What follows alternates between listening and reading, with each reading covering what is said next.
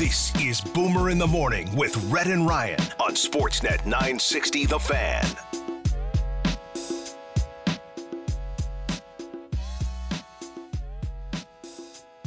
Boomer in the morning for Grey Wolf Golf Course. Happy Tuesday morning to you. 707 Flames back in action tomorrow against the Devils. Sabres Friday off to Vancouver Saturday. Uh, back in practice today after an off day. Uh, time for our good pal Stephen Brunt, who joins us as always from his uh, estate in Hamilton, I'm sure. Uh, Stephen, you were happy to not be at that outdoor game on the weekend. How was your weekend? It, it was it was excellent. My, my weekend was just fine, and yes, um, unfortunately, I was I was detained and I was unable to go sit outdoors. That's what watch, it was. uh, That's right. Yeah. Watch the Leafs. Watch the Leafs melt down against. Watch out for those Sabers this week. They're pesky. We were talking about it. There's been a bunch of teams at the bottom that uh, they they don't seem to understand how the draft lottery works. They're winning a lot. here. No, Ottawa's it's- it's, playing well, better. De- Detroit's been rolling. New Jersey's scoring a ton. Arizona's rolling. Montreal's on fire. What's going on? I don't know. They all played the Leafs. Like that that entire list, by the way. Of Well, that'll help, yeah. the Leafs. so It's the Mrazek it. bump you get, so the confidence from The scoring on every shot. Yeah. Yeah, I like that. I think that's exactly right. So that makes that may explain it. Um, lots of the, the rumor mill. I don't know has, has ever been this this nutty for baseball. We got three weeks and a lot of big name players still to land. Normally, it's the slow developing free agency that's really annoying and not like other sports. And all of a sudden, it's got the vibes of NFL, NBA, NHL, where it's chaos and let's get things done quick. Well, welcome. Yeah, that's what happens when you have a lockout. That lasts right up until the, the last possible day, and you start spring training three days later. It, it does kind of, you know, and you can't do business for three months. It does kind of compress things. But yeah, what you're seeing now, it, it you know, it's you, you can sign a free agent halfway through spring training. You can sign guys may not sign until the season starts. It's it's happened. Guys have held out till June sometimes. Um, but you know, by and large, teams want guys in, new guys to come in, you know, early in spring training, get acclimated, get uh, you know, and start and start working out with the coaching staff and all of that. So there is a there's a little bit of an imperative to get things done fast. Um, but it's been interesting, you know. Uh, like like I, I just like we look we got two hour, two hours of radio out of Freddie Freeman yesterday, but you know that really that whole thing really starts with the fact that the Braves didn't sign him. You know, yeah, as soon as Matt Olson goes, now it really gets real, right? well, yeah, and I like I'm every like everybody else. I just thought they'll go. This is a game that's being played out by Freddie Freeman and his agent. They're trying to get the best possible deal they can out of Atlanta, but surely Atlanta's going to sign after winning a World Series. They're going to sign their best player, keep him in an Atlanta uniform for essentially his entire career, and they just you know they they had enormous revenues last year. Publicly traded company, right? One of the few that actually opens its books Hmm. in baseball. So you can actually look up how much money that company made uh, through that World Series run. It's a lot, and and yet they, you know, they wouldn't go to. I guess they wouldn't go to a sixth year. You know that that that. So they Wow. instead they traded. You know, they they actually gave up a pretty significant price for Olson. Got a guy, guy you know, guy and a guy who, you know, statistically is Freddie Freeman. You know, he's pretty close. Mhm. So they got a great player. They replaced him. They it, it only it cost them prospect capital, but it it'll cost them way less money on their payroll. Uh, and so now, for, yeah, it's Freddie Freeman in play. Where's he going to go? And uh, Carlos, our good friend Carlos Baerga, who is not a reporter really, but and he has kind of a cryptic Instagram account, but he is the guy. He was the first guy to have Marcus Semien signing with the Jays. Let's put Okay. it that way. He was when people kind of scoffed at it, and he he had uh, the Yimi Garcia, the the uh, reliever they signed, Yep. which you know somewhat less notable sign, but he was the first guy to have that. So yesterday he uh, Carlos on his Instagram, and I'm not really an Instagram guy, as you may know. Is that right? Has this has this slightly cryptic post in Spanish, so everybody's also got their Google Translate on the go, trying to figure out exactly what he's saying. But it seemed to suggest that the Jays were going to sign Freddie Freeman, which you know resulted in several hours of folks trying to go through the pretzel logic of how that could possibly happen. And you know what? How, how do you get? What's the lineup going to look like? Who's going to play first base? Is Vladdy really going to play third? On Vladdy's Instagram account, it still says he's a third baseman, or said he was a third baseman, third Yeah. baseman for the Toronto Blue Jays. And everybody's saying, did he change it? Because it Um, was there years ago when they tried him there, that, and I don't know Yeah, that he changed it or not. Right? I don't know. Apparently, apparently he didn't change it. yeah. Okay. but but that was the read yesterday was oh my god he's changed it he's now playing third that means Freddie Freeman is certainly coming to Canada to Toronto. Freddie Freeman, proud Canadian, sort of, although not really. You know, he's like one of those CFL Canadians, like Alex uh, Singleton. Ben Cahoon. yeah, Ben Cahoon, Alex Singleton. You know, that passed their parents. His Parents passed through. You know, for a night. Um, but yeah, I I- think as the dust has settled it over the over the last few hours, it's become. I, I somebody um somebody who I connected with in the Jays organization, uh, discounted that report. Let's put it Mm. that way Hmm. said that yeah said that's not no um but the Kyle Schwarber may be coming so that and that one makes a little bit more sense He's got a position to play. That's the difference, right? he can yeah he can sort of play left field and you know you might like the, there's been a lot of guys who could sort of play left field with great bats so you could you, you allowed them just hope nobody hit the ball to them. But uh yeah the, the problem yeah the Freddie Freeman was just hard to you know thinking okay in it's six years and how are you going to fit that you know into the payroll down the road? And what about a Vladdy extension or a Bo Bichette extension? How are you going to pay everybody? Um you know look my guess is that you know Freddie Freeman not signing in Atlanta um, I think a lot of teams kind of said, "Oh, yeah, we didn't think this is going to happen. Let's let's talk to his agent. Let's see what's going on because he's a great ball player and a, and apparently a really good dude to have around." And I would, I, I'm sure the Jays have had that conversation, and you know, Freddie Freeman fell into their lap somehow. Yeah, probably wouldn't say no, but um, but if I was a betting man, I'd say Freddie Freeman's going to be a Dodger because it makes a lot of sense. Yeah, and, I guess what everyone's trying to make sense of is is how do the Jays value a left-handed bat versus positional fit? Because not only did they go get Springer last offseason, but they're connected to Michael Brantley, and like there wasn't really an open spot for him, but he was a lefty bat that really fit their lineup. That sort of feels like Freeman, right? Yeah, except you know with Brantley, they could have moved an outfielder. I guess that like there may have been a bit of a domino effect there Sure, had yeah. they had that deal come together. Whereas in this case, I don't think they're trading their first baseman. I think they like the first So- baseman. Yeah, I think they like him. So there, it's yeah. There's like it's, you know somebody dug up the fact that Freddie Freeman had, has played a few games at third and said, well, maybe that's it. I, I just I don't think I don't think Freddie Freeman signs as a free agent in a place where they say, by the way, we would like you to play third base, uh, or you know, let's play your first game ever in left field. I don't I don't think it's happening. Um, I'd love it to happen. It would be it would be awesome, and you know, you kind of fa- have the fantasy of what he would look like in that batting order. My God, um, they do need they they do want a lefty bat, and I'm not sure if that's going to be a Kyle Schwarber lefty bat, you know, or it's going to be like last year where they brought in Corey Dickerson just so they had a lefty bat, you know, who's not that exciting. Um, but they're not done. Like the, the the fun thing is like they're they're clearly out there. There's stuff cooking, um, and they haven't made a trade, and I still think that's you know also a real possibility here that there's there's you know some they're gonna they're gonna go out. They, you know the thing they need is they need somebody who plays either third base or second base, um, and then they can backfill the other position. I still one way or another, I still think that's coming down the pipe. yeah, I, I'm with you. I, I think you got a platoon in Espinal and Biggio, but there's still one more infield spot that needs a player, right? Yeah, and I would rather if if it was me, I would rather that platoon was playing at second because I agree, uh, especially with their bats, yeah. right? Yeah, with their bats, and I, I didn't think Biggio ever looked comfortable at third.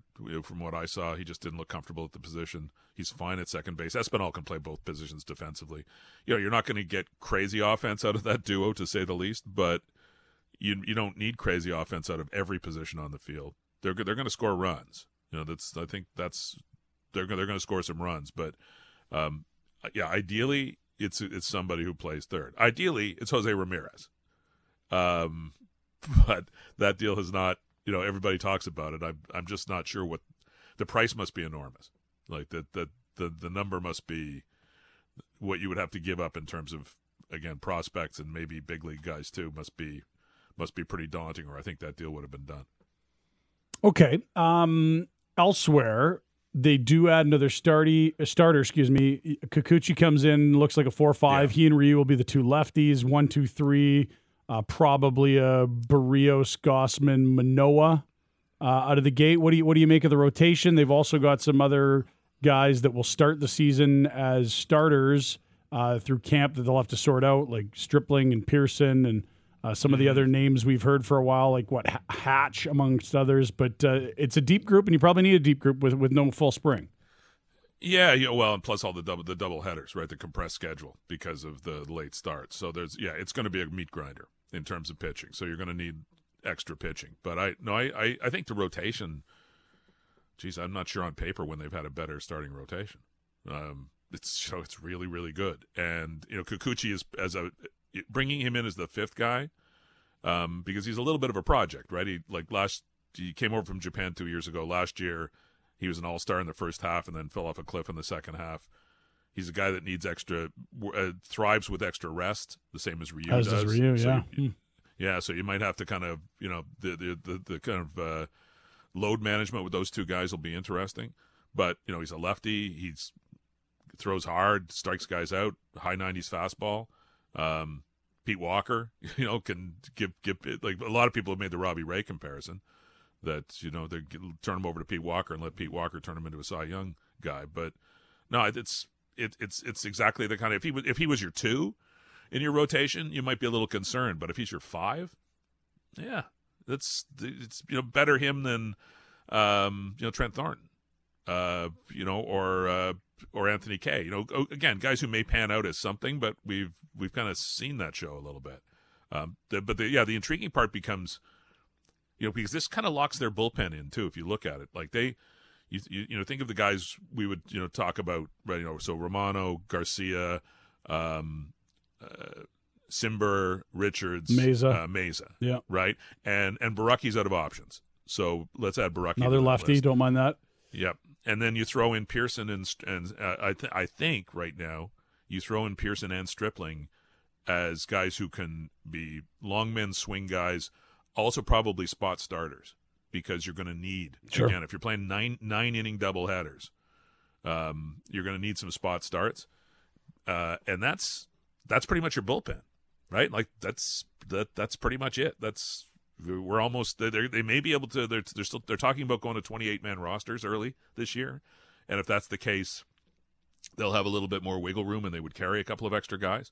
But you know, there's your pitching staff. Now, spring training guys get hurt, they get sore, they come up with dead arms.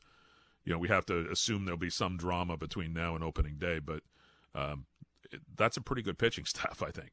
Uh, you know, that's and and there will and other guys will start before this season is over. That's just you know you you don't you're going to need seven or eight or nine starting pitchers in a good year. Uh, just and again with the compressed schedule, you might need more. So we you know we will be talking about some of those depth guys in Buffalo, but you know, right now that is your that today that's your Jays pitching staff, and again it's as set going into the spring as uh, you know as I can maybe almost ever remember.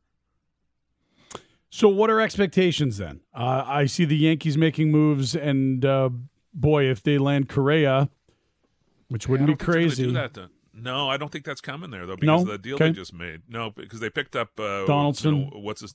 Oh, and no, they uh, picked up a shortstop, uh, Con- Kiner-Falefa, right? yeah, right, yeah. So um, they and they've got a prospect, a super prospect coming up at shortstop who they're they're just filling the space for. Hmm. So uh, Correa's not going to the Yankees, and uh, the Yankees are not.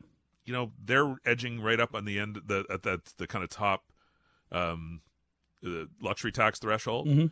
And again, if you look at the way they've operated the last little while, like they're not the George Steinbrenner Yankees. They're not going over. So yeah. I, so I don't think they're going to do anything nuts here. Um, and you know, I'd like I'll, I would take the Jays lineup over their lineup right now today. Uh, I yeah, I, I think I would you know like like you never underestimate the Rays because the Rays do Rays stuff, but it's a really good. Uh, the Jays are right now the you know not for what it matters, and we we love to talk about betting. You know, they're the betting favorite for the American League East right now, and that's you know, and there's still stuff to happen. So yeah. I- It's, so, the, what are the expectations? The expectations are, you know, definitely you're in an in the expanded playoff. Had it been a 12 team playoff last year, they would have been in. But I think we should be talking about 95 wins and up. I think that's realistic. I, I think it is too, and I, and I know that you know they don't have Semien, but uh, it's a team last year that that got to what that number um, with out a bullpen for a month, seemingly. Well, Uh, yeah, without George, and yeah. without Springer for most of the season. That's right. right, Like without yeah. a healthy George Springer, who's a great offensive and player. before so, Mano- Momanoa took a few months to emerge, like there, and I understand there's going to be injuries and things like that, but uh, there was a lot that went wrong last year for a team that still should have made it to the postseason under other circumstances. Yeah, and look, you know, some guys had in crazy seasons, right? Like Semien had a crazy season. Um, and yeah, you're not going to necessarily just plug those numbers in with somebody else, but uh, like I, I'm pretty confident they'll score runs. And you know, could Vladdy and Bo have a little bit of a hiccup? Maybe, but I actually, you know, you don't expect it with guys their age. They're, you know, they're the they're, they are they're, they weren't flukes, right? They're blue chip guys. But yeah, I think the first three guys in your pitching rotation were not on the team last year to start the season. You know, Berrios, Gausman, and Manoah.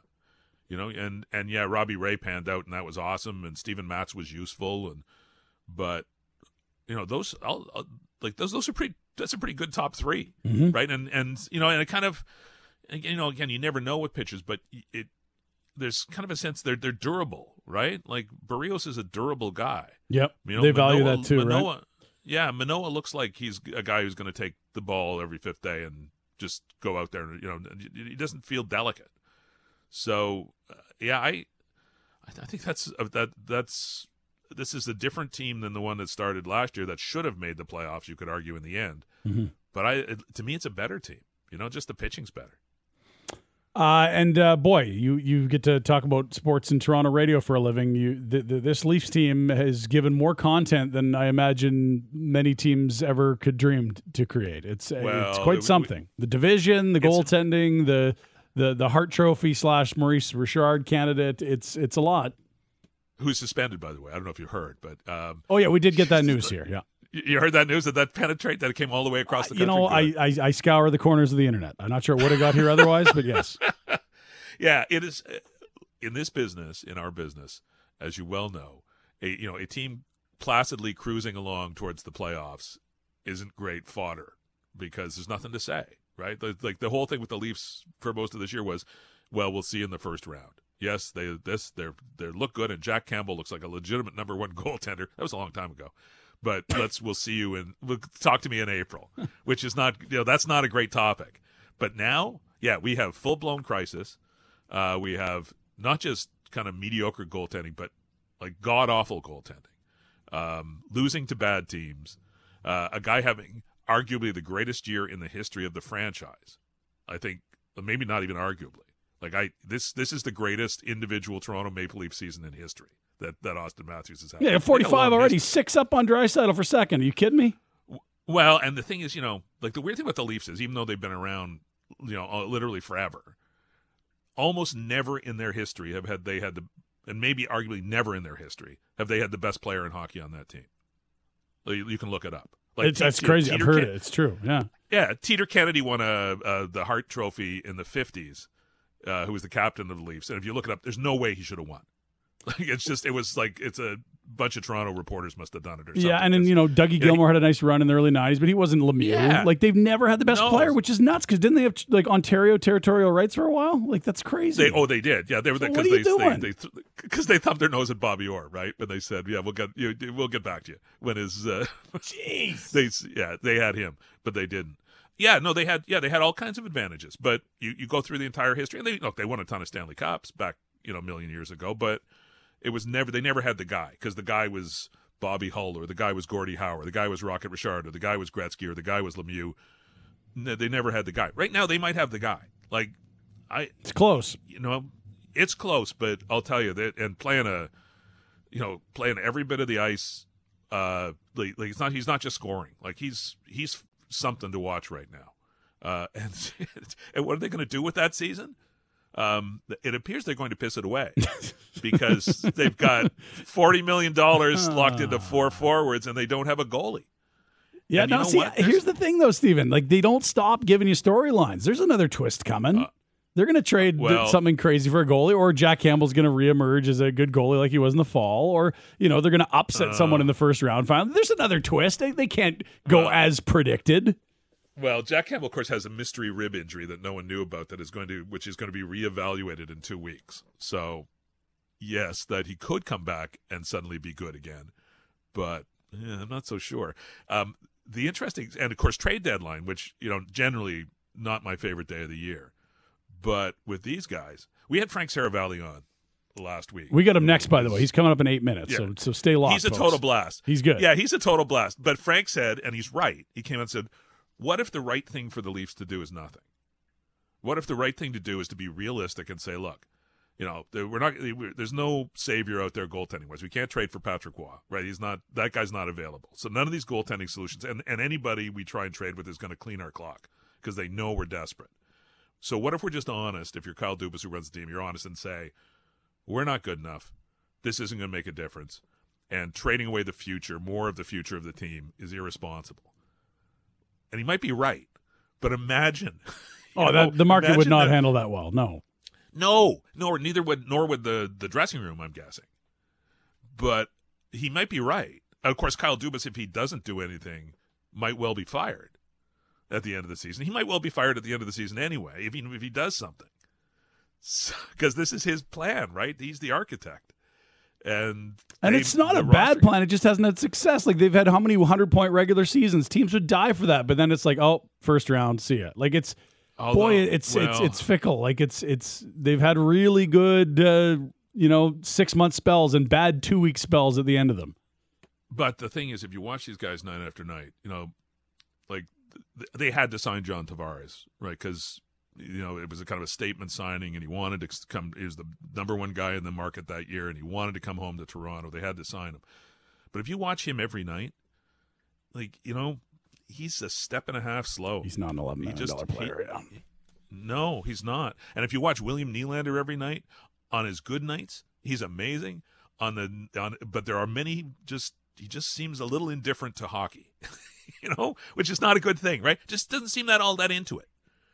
Um, so there's two of your forty million dollar guy, you know, your your forty million dollar forward. The other two guys, fine and dandy, right? Like uh, you're not going to argue Matthews is awesome and you know, Marner, um, you know, you have to see him in the playoffs, but yeah, great draft pick, great player. The other two guys, eh, I'm not so sure, you know, and you know they're not going anywhere. So that, yeah, some stuff's gone wrong, but you know, you could argue that maybe they should have taken some of that dough and invested it in, in a more balanced, a more balanced roster. But that is hindsight, right? That is Monday morning quarterbacking. Hey, it's uh, it's good for you. That's what we do. This That's is what this we is do. perfect. Like I'm yes, telling that you, is our job description. it is it is an incredibly, and I don't think they're done giving you drama. I really don't. I think there's plot twists oh, to come. No. It's going to be good. Thank you, God. Don't you dare yeah, go trying to write the finish of this story, Stephen. Yeah, the problem is I you know I think after about the second week in May they're not going to be playing anymore, and that so see that's you writing the finish of, of the story. Come on, they got to upset someone first and then fall on their face. It's, there's got to be something we don't see coming. It can't just lose in the first round. Well, they always lose in the first round. I know. I, I so yeah, no, I think they're going to lose in the first round. But and then people start getting fired. And no, look, you know, yeah, there'll be stuff to talk about. But at least, at least the baseball team will be playing. Uh, thank you for your time today. I appreciate it, and uh, maybe we'll get to you before seven ten one of these weeks. I pro- uh, that I'm, uh, you know, I'm not going anywhere. I got nowhere right, to go. Thank you, sir. See you. Uh, there's Brunt. We'll come back. Tight turn. Frank Seravalli. Uh, trade deadline Tuesday, Wednesday, Thursday, Friday, Saturday, six days, six six days, six days away. Do not go anywhere. This is your last chat with Frank on mornings before the deadline. Sportsnet 960 The Fan.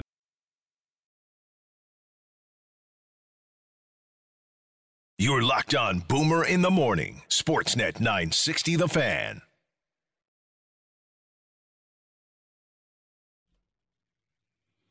Busy show continues on a Tuesday. Luke Elvy, our Aussie pal in Canmore, the PGA commentator, will walk in at uh, 8.15 to tell us about Cam Smith's $3.6 million mulleted Monday.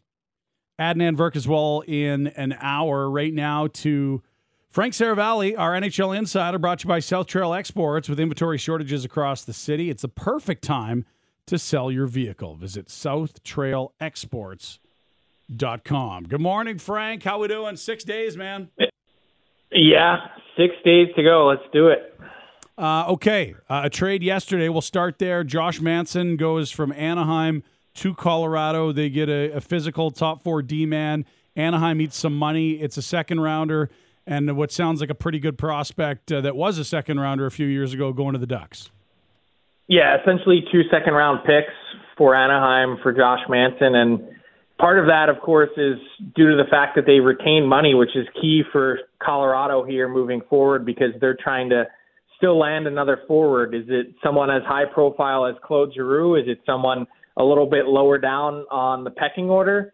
Either way, um, Drew Helleson, a prospect for the Ducks that you know is trending towards being a number four or number five guy in this league could be ready to play as soon as uh, at some point next season. So pretty tidy work by the Ducks and for the Avs. This is a team that maybe that was the one element that was really missing from their group last year. You heard Nathan MacKinnon after the playoffs were over say we were on our heels a lot. Part of that's stylistic when they played the Golden Knights. Part of it is they were probably pushed around a little bit. Something that stuck in the back of Joe Sakic's mind, that size on their back end, uh, and a little bit of grit or an edge to their team was maybe missing throughout the season. It hasn't hurt them to this point, but we all know when you get to the playoffs, it's a little bit of a different game. Okay, and so Pat Verbeek, the new GM in, in Anaheim, has said, I want to extend, know what new deals look like, or I'm going to trade pending UFAs. I'm not in the business of losing guys for nothing. So Manson is done but there's still some work on that front. What's up with Hampus Lindholm, the 28 year old defenseman? Uh, also, you've got Rickard Rakell, who's 28 mm-hmm. years old, the last year of his deal at forward. Those, I think, would be the biggest front burner items. What do you see happening? Yeah, I see those guys being on the move. At this point, I, I don't think there's there's been communication and they've remained in touch. I think the the Ducks are trying to you know, massage this with Lindholm in a way that they can try and find a, a way to keep him an avenue. They're looking, searching, hoping. I think that's their preference, but I don't get the sense that they're particularly close. They're not willing to go long term. Lindholm is looking for a seven or eight year deal. I think the Ducks have been in the four year range. They might be willing to go to five. They're willing to pay a little extra on the AAV. But it doesn't really matter when you get to that point because if you're only willing to pay four years or five years, you're missing out on years six, seven, and eight, and the total dollar difference is oftentimes too difficult to overcome. Now, will Lindholm be able to get seven years on the open market? That is the gamble for his camp. So, you know, do you want to try and find a new place to play? Are you willing to test the market? Uh, are you thinking that you might be able to earn another deal if you play out four years in Anaheim? There's a lot of things to consider. Um, my guess is Pat Verbeek needs an answer in the next 24 to 48 hours. And I still, there's a reason why Lindholm's number two on our trade targets board on dailyfaceoff.com. He, he, it seems like the Ducks have been testing the market and, and gauging what they can get for him in the meantime, as they should be while these negotiations continue. And with regards to Rakell, um, you know, it's a similar type situation as Manson. I don't think there's been a ton of dialogue, and it wouldn't surprise me at some point in the next six days to see Rakell on the move to have Anaheim be in a position where they have to take a couple steps backwards to get moving forward in the direction they want to go. Frank Seravalli, our NHL insider, joining us Tuesday mornings here on Boomer in the Morning. Rhett. Is Toronto going to find a goalie to fill this? Because it looks real ugly there right now. It is ugly. Um, you know, it's a good question because they've obviously done their homework on the market. They've made calls to Marc Andre Fleury. They've examined, you know, even some goaltenders that I, you know, I don't even know if people believe are on the market or not. Um, you know, and they've had a, a number of different names on their list or you know in terms of who they might be considering. I think the acquisition cost is expensive. I think perhaps they're hoping that if they're the last team standing in the Fleury sweepstakes, you know, let's say I don't get the sense Edmonton, for instance, another one of the teams that could be in the mix, is is really going to push to make a move for a goaltender. Uh, what, is Marc Andre Fleury willing to go back to the Vegas Golden Knights if they call again? Um, and then that leaves the Washington Capitals. What happens if the Toronto Maple Leafs are the last team standing, and instead of a first round pick that the Chicago Blackhawks are looking for, all that's you know any team is willing to offer as a second? Well, maybe that changes the equation for Toronto. I think at the moment the the acquisition price is pretty high. I think they're they're wondering should we just go the defense route and maybe improve play in front of our goaltenders and hope that either Jack Campbell when he's healthy or somehow, some way, Peter Mrazek finds his game. But 10 out of their last 12 games, allowing four or more goals. It's it, there's no chance that it's sustainable in the playoffs. But the problem that I think the Leafs are running into is they've got a number of different holes to fill. And when you're staring down that many different obstacles, and oh, by the way, your first round matchup is the two time defending Stanley Cup champ, Tampa Bay Lightning. I think at a certain point, Rhett, you have to ask the question should we do nothing? You know, is this is this circumstance too difficult to overcome and we'll just roll with what we have? Boy, it's it's been bad, but it's also goaltending. It's the hardest thing to try to project, right? Jack Campbell was in Vezina conversations in November. That's that sounds insane right now. well, that's that's kind of their point with going out and acquiring one of these guys other than Fleury is yeah. who are you getting that you can really guarantee success? You know, Joonas Korpisalo from the Columbus Blue Jackets, his numbers are the same exact or more or less what Petr Mrazek's giving you at the moment. Oof. You know, some of the other guys on the market, you go, well, am I really getting an upgrade here or am I just spending assets to make it seem like I'm doing something? Well, we might as well just hope that Campbell, at least, even if he's not at the Vezina quality that he was previously, you know, just get to a, a 905, 908 league average type world where we can live with that. Okay, uh, a couple other teams we're we're watching. Sir, go ahead, Rhett. I hear you there. Well, I was just curious. I mean, you got Edmonton and Toronto looking very similar in the fact that, I mean, at least Toronto's made the playoffs, but it's always been first round and out. Edmonton hasn't even been able to make them.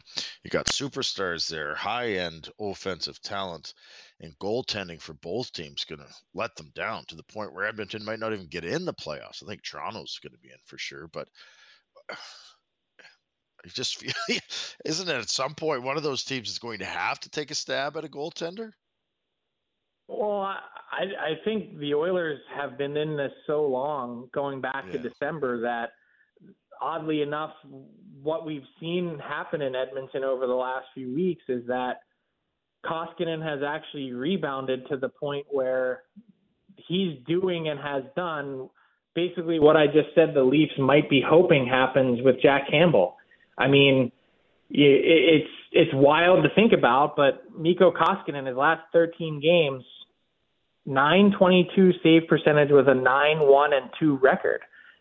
Mm. He's been fine. And so the problem with Mikko Koskinen isn't can he play goalie? The problem with Mikko Koskinen has always been he can do it for a two week stretch, and when you ride him too much, the wheels fall off. And not only that, but he's just been overpaid for what he's provided as a sort of 1B backup option in the NHL. That's not necessarily this current regime's fault. That's a Peter Chiarelli issue. But nonetheless, your point is well made in that they went into this season with a 39 year old Mike Smith and signed to a two year deal, by the way, and Mikko Koskinen. Like this was a big bone of contention going into the season. It was, you know, Smith had a magical year last year. Are, were you willing to bet that he's able to do it again? Maybe no one saw the health issues that he's had this season pop up or could have foreseen that. But I think at some point everyone's wondering, like, when is Mike Smith, when is Father Time going to catch up to him? So it's been um, almost a predictable year on that front for the Oilers, and and that is fully on their management group because they had different opportunities to make change or make trades for goalies. Tristan Jarry last year popped up in conversation with the Edmonton Oilers going back a couple years. Jacob Markstrom, like how different would the situation look had the Oilers gotten Markstrom and he doesn't end up in Calgary. Like it's there's a lot of permutations to it, and I think the fact that every single time the Oilers ended up not getting the goalie is more just an indictment on their group.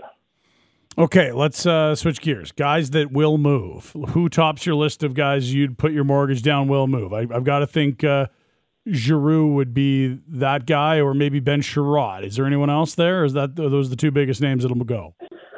Yeah, I, think it's Giroux one, uh, Lindholm two.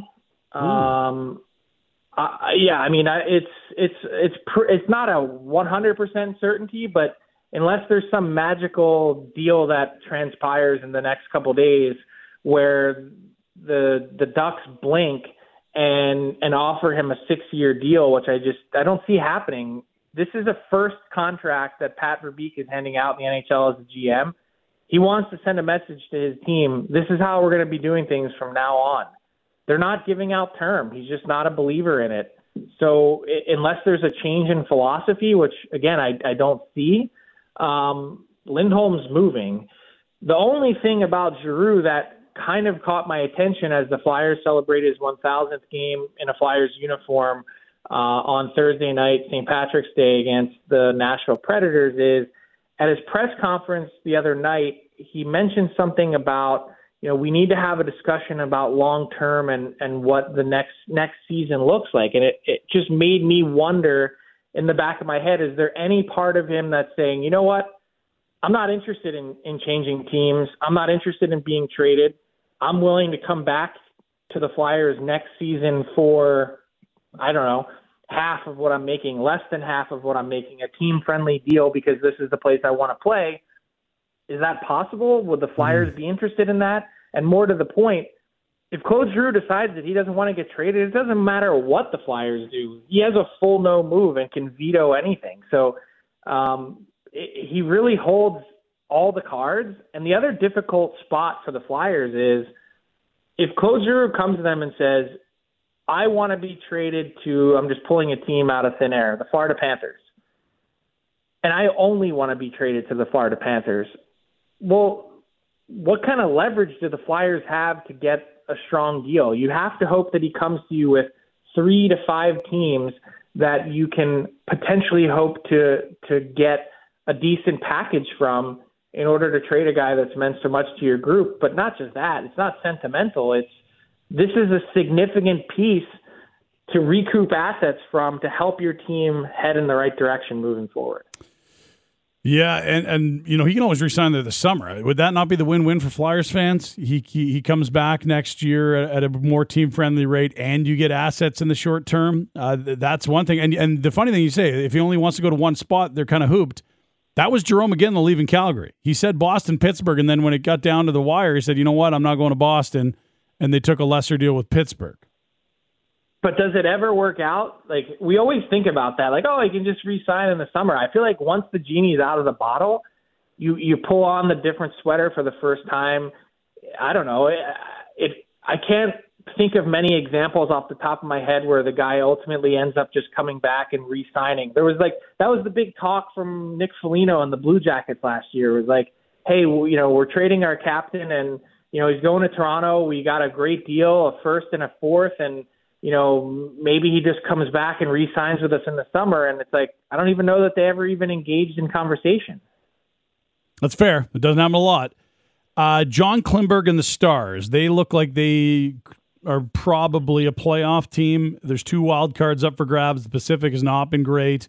Uh, if if they're like, how do they view this? Is a deal getting done? Because it seemed like he wanted Heiskanen money, but he, the thing is with him is he, he's not Heiskanen. He's 29 too. yeah, he's definitely not getting Heiskanen money. There's a clear line in the sand drawn where it's this is how our team cap structure is going to work. Miro Heiskanen is our premier defenseman, and you are going to fall somewhat further down the list uh, in order of, of salary cap hits. And that's been clear. They were looking for somewhere between 60 and 64 million dollars for Klingberg, and it, it, he may get that somewhere. It's not going to be in Dallas, and they've they've made that clear to him. Uh, he's wanted out because of that. He's an emotional guy, a loyal guy, and I think he was hurt by that. But it's the reality of their situation, and the other reality is, as much as they'd like to fulfill that request, they're in playoff mode. Heiskanen's out with mono. Um, you know, all three guys, in fact, are coming off my trade targets board today. Joe Pavelski, Braden Holtby, and John Klingberg. Like, of course, Pavelski re-signing last week, but you look at their group, how well they've played really over the last six, seven weeks, how they've solidified their playoff spot. You look at their injuries, Khudobin having uh, surgery. There's not really any position to trade Braden Holtby. Um, the Stars are they're in full playoff mode. They're not in move any of these guys. So those names are coming off and new names are going on the board. I don't want to hold out on you guys too much longer, but I do have a Calgary connection getting added to the Oh, list today, oh, and that oh. would be Sean Monahan. Okay, continue to talk. so, look, I don't think it's the Calgary Flames' preference to move Sean Monahan, but I think the Flames are lurking in the weeds in terms of potentially having another significant move in them. And yes, trading Sean Monahan after a second consecutive down season would represent trading him at probably the lowest value he's been at um, in his career. But part of this also comes down to money. I think part of this, when you look at also the Flames and their roster and, and how things have shaped up, there's a there's another clear pecking order that exists there, and and Sean Monahan, you might argue, could be an ideal third line type center for a playoff run on a properly constructed team, and that may ultimately end up being the case. But if you have to move money out, there's only a limited number of players that really could fit that bill, and I think there are teams that would be interested in trying to get their hands on Sean Sean Monahan to have to see if they can reboot him next season and get him back to the sort of 30-30 guy that he was for a long time in Calgary and, and did so really consistently. It's an interesting point. Like if you're going to resign Tkachuk and Gaudreau, you need his money. You might also need Milan Lucic's money. You, you might not be able to afford a luxury like Lucic or like Zadorov. Um, I, I see that.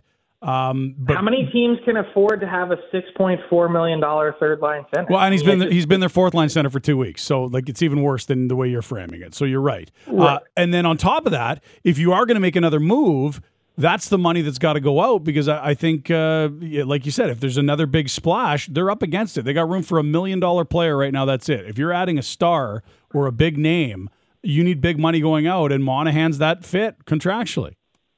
Mhm. Uh, it's look again. I, I wouldn't put a high probability on it, but he's certainly a player that I think would be in play if the Flames want to swing big. And there's no guarantee that they will. I think they'd like to try and do something else.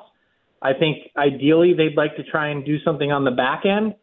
Um, I, I, you know, who knows? All I know is that he's he's a potential fit to to be on the way out.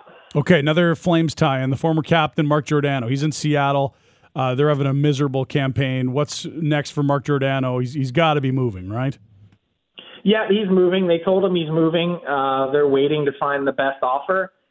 The Seattle Kraken have been convinced all season long that they can get a first round pick for Mark Giordano. I think the market is ultimately going to prove otherwise. I think he's in the second round pick territory. Um, you know, I, I think when teams watch him, he's smart, he's efficient, but he's lost a step, and I think that's clear. Um, they could, you know, potentially squeeze out a, a prospect or, or another late round pick if they're willing to retain salary. But that's the type of world that I see Giordano in, and I think it comes down to which teams are are going to be interested. We talked about Toronto; um, they could be a destination for Mark Giordano. Um, we could see the Florida Panthers. Like the Panthers' number one target is Hampus Lindholm, but if they don't get Lindholm, do they then go to do they then go to Giordano? Who's their next?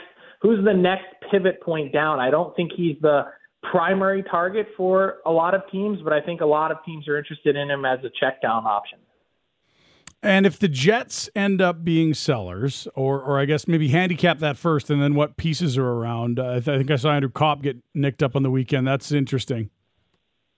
Yeah, the Jets. I mean, look, they've they're sort of, kind of, maybe flirting with the playoffs again. I mean, I I don't see it just because uh, there hasn't been any sort of sustained, consistent run this year where you can point to and say, "Aha, they figured it out," or they're going to find a way to get it together and make this last push to get in. I, I think Kevin Cheveldayoff has given that group every opportunity to do so, but Copp is injured. I think Paul Stastny is another guy that's probably actually had a little bit of an underrated season as a 36 year old. He's just continued to produce. Uh, he's a guy I would imagine that uh, there would be some interest in Brendan Dillon on the back end. To me, when I watch Brendan Dillon, he's basically Ben Chiarot with term.